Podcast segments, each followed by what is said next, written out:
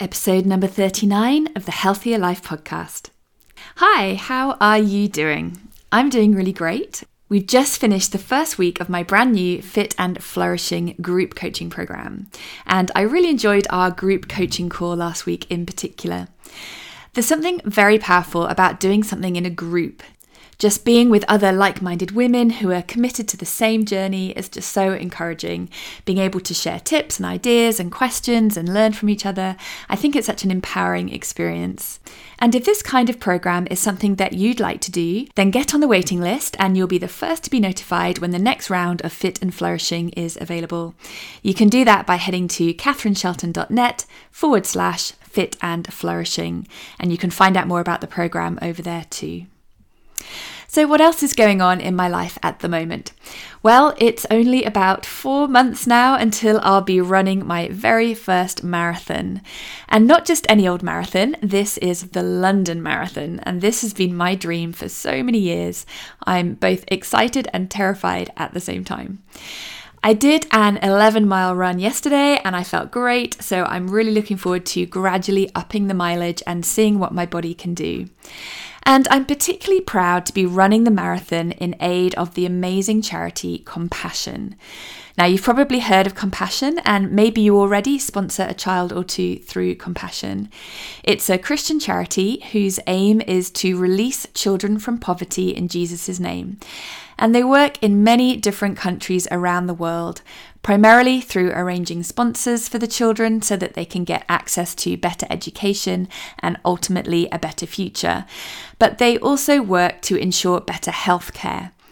And the team that I'm running with, we're all raising money to help fund a mother and baby unit in Kenya to help increase the rate of child survival in that part of Kenya and to help the mothers with breastfeeding and through those critical early months.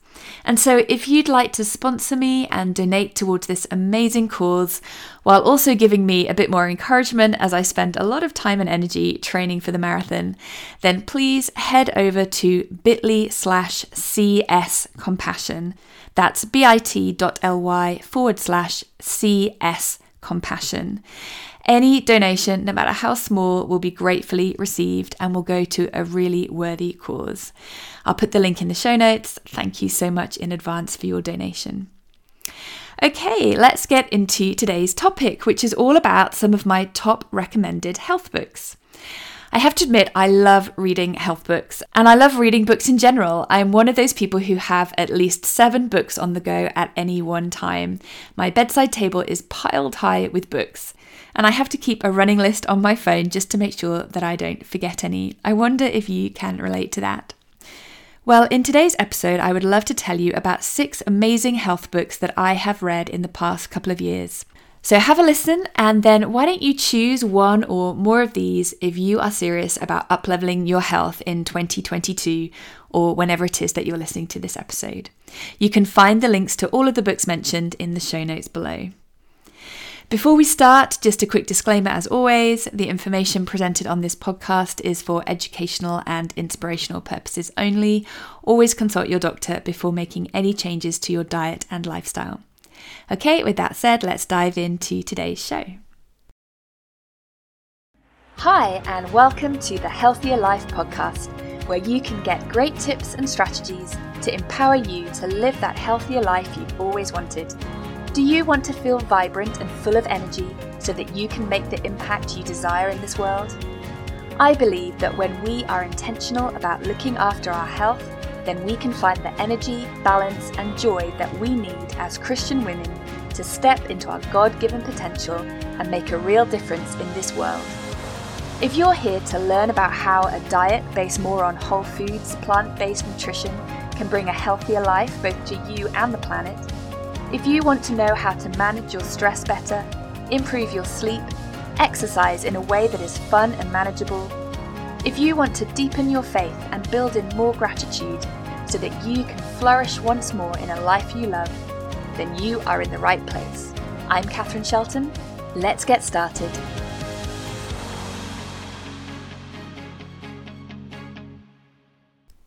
So, today we're talking about six of my top recommended health books. And the first one is called How Not to Die by Dr. Michael Greger. Now, just to say that this is not a book titled How to Not Die. The author's not suggesting that we can avoid death completely. Instead, he investigates how we can do our best to avoid spending our final years wasting away with chronic disease. So, what is the issue that is discussed in this book? Well, Dr. Greger reminds us that there is no such thing as just dying from old age. Everyone dies of something. It might be a heart attack or it might be an infection. In more affluent countries such as the US and the UK, the biggest killers are heart disease and cancer. And life expectancy rates have indeed gone up in the last century, but we're not living those extra years in a healthy way. Most people assume that chronic diseases are simply genetic. They believe that they're destined to get X, Y, or Z, and there's nothing that they can do about it. But you know, that's not actually true. About 80% of chronic disease is down to diet and lifestyle, which is totally under our control. And the main risk factors include smoking, being obese, lack of exercise, and a poor diet. And I would add in there too high levels of chronic stress. Indeed, nutrition plays such a huge part in determining our health that it is still amazing that most medical doctors have had little to no training in nutrition at all. So, in part one of How Not to Die, Dr. Greger outlines the 15 most common causes of death in the US, which includes heart disease, various cancers, stroke, Alzheimer's, and diabetes. And he gives tips and guidance on how best to avoid each one through adopting healthier diet and lifestyle practices. And then in part two, he goes into more detail on the specific nutrition tips. For example, how to get in more greens, beans, berries, and whole grains into your diet. I really recommend this book, and you can find out more information about Dr. Greger at his website, nutritionfacts.org. I love his quote Eating healthier is easier than you think, it's inexpensive, and it might just save your life. So that's How Not to Die by Dr. Michael Greger.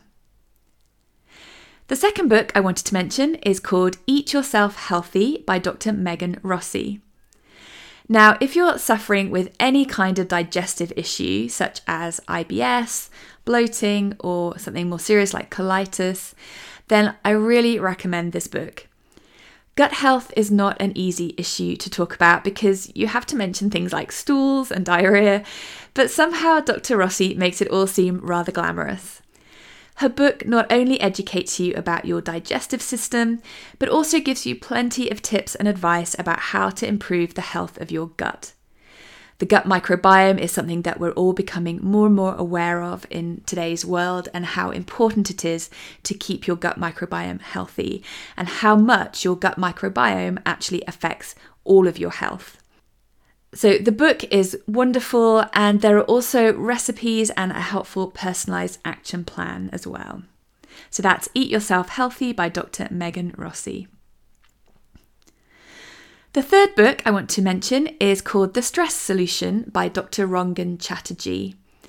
Now, Dr. Chatterjee is a British GP and has a brilliant podcast, which I highly recommend, called Feel Better, Live More, and I myself listen to that regularly. Dr. Chatterjee has written many books already, and I would recommend any of those.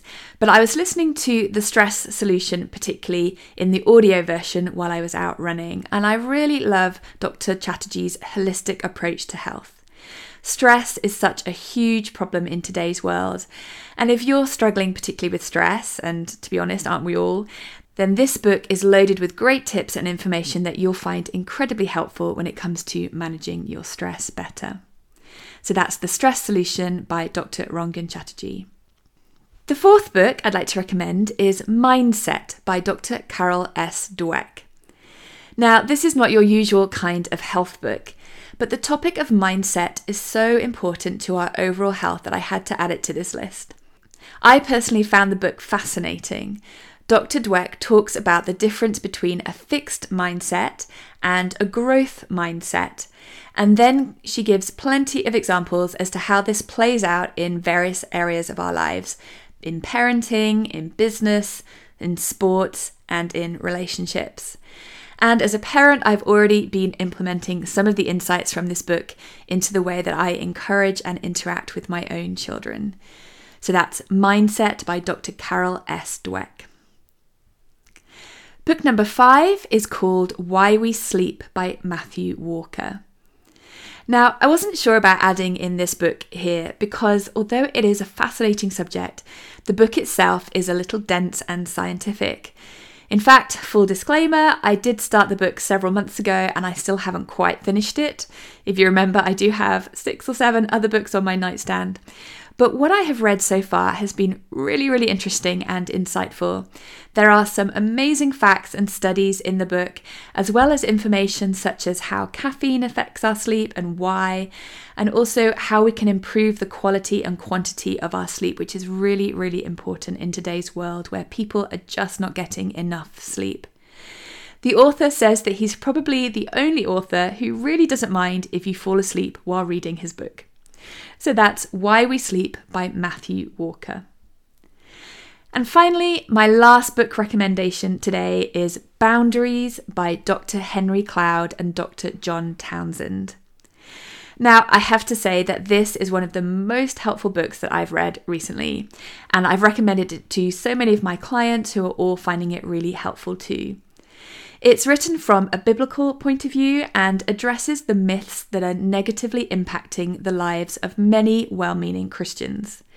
For example, the ideas that setting boundaries is selfish, setting boundaries will hurt other people. I ought to always say yes when people, especially my church, ask me for help. Or even, if I set boundaries, then I will just feel guilty. Do you recognize yourself saying any of those? So, what are boundaries?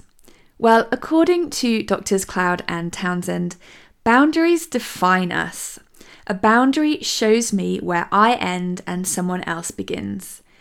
Knowing what I am to own and to take responsibility for gives me freedom.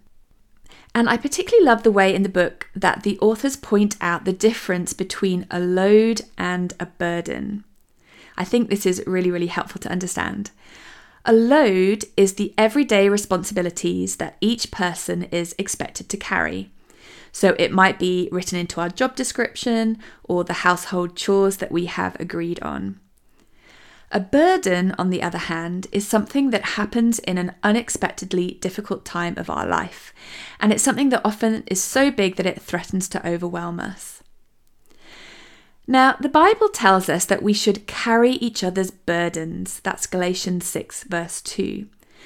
But it also says, just a few verses later in Galatians 6, verse 5, that we should each carry our own load.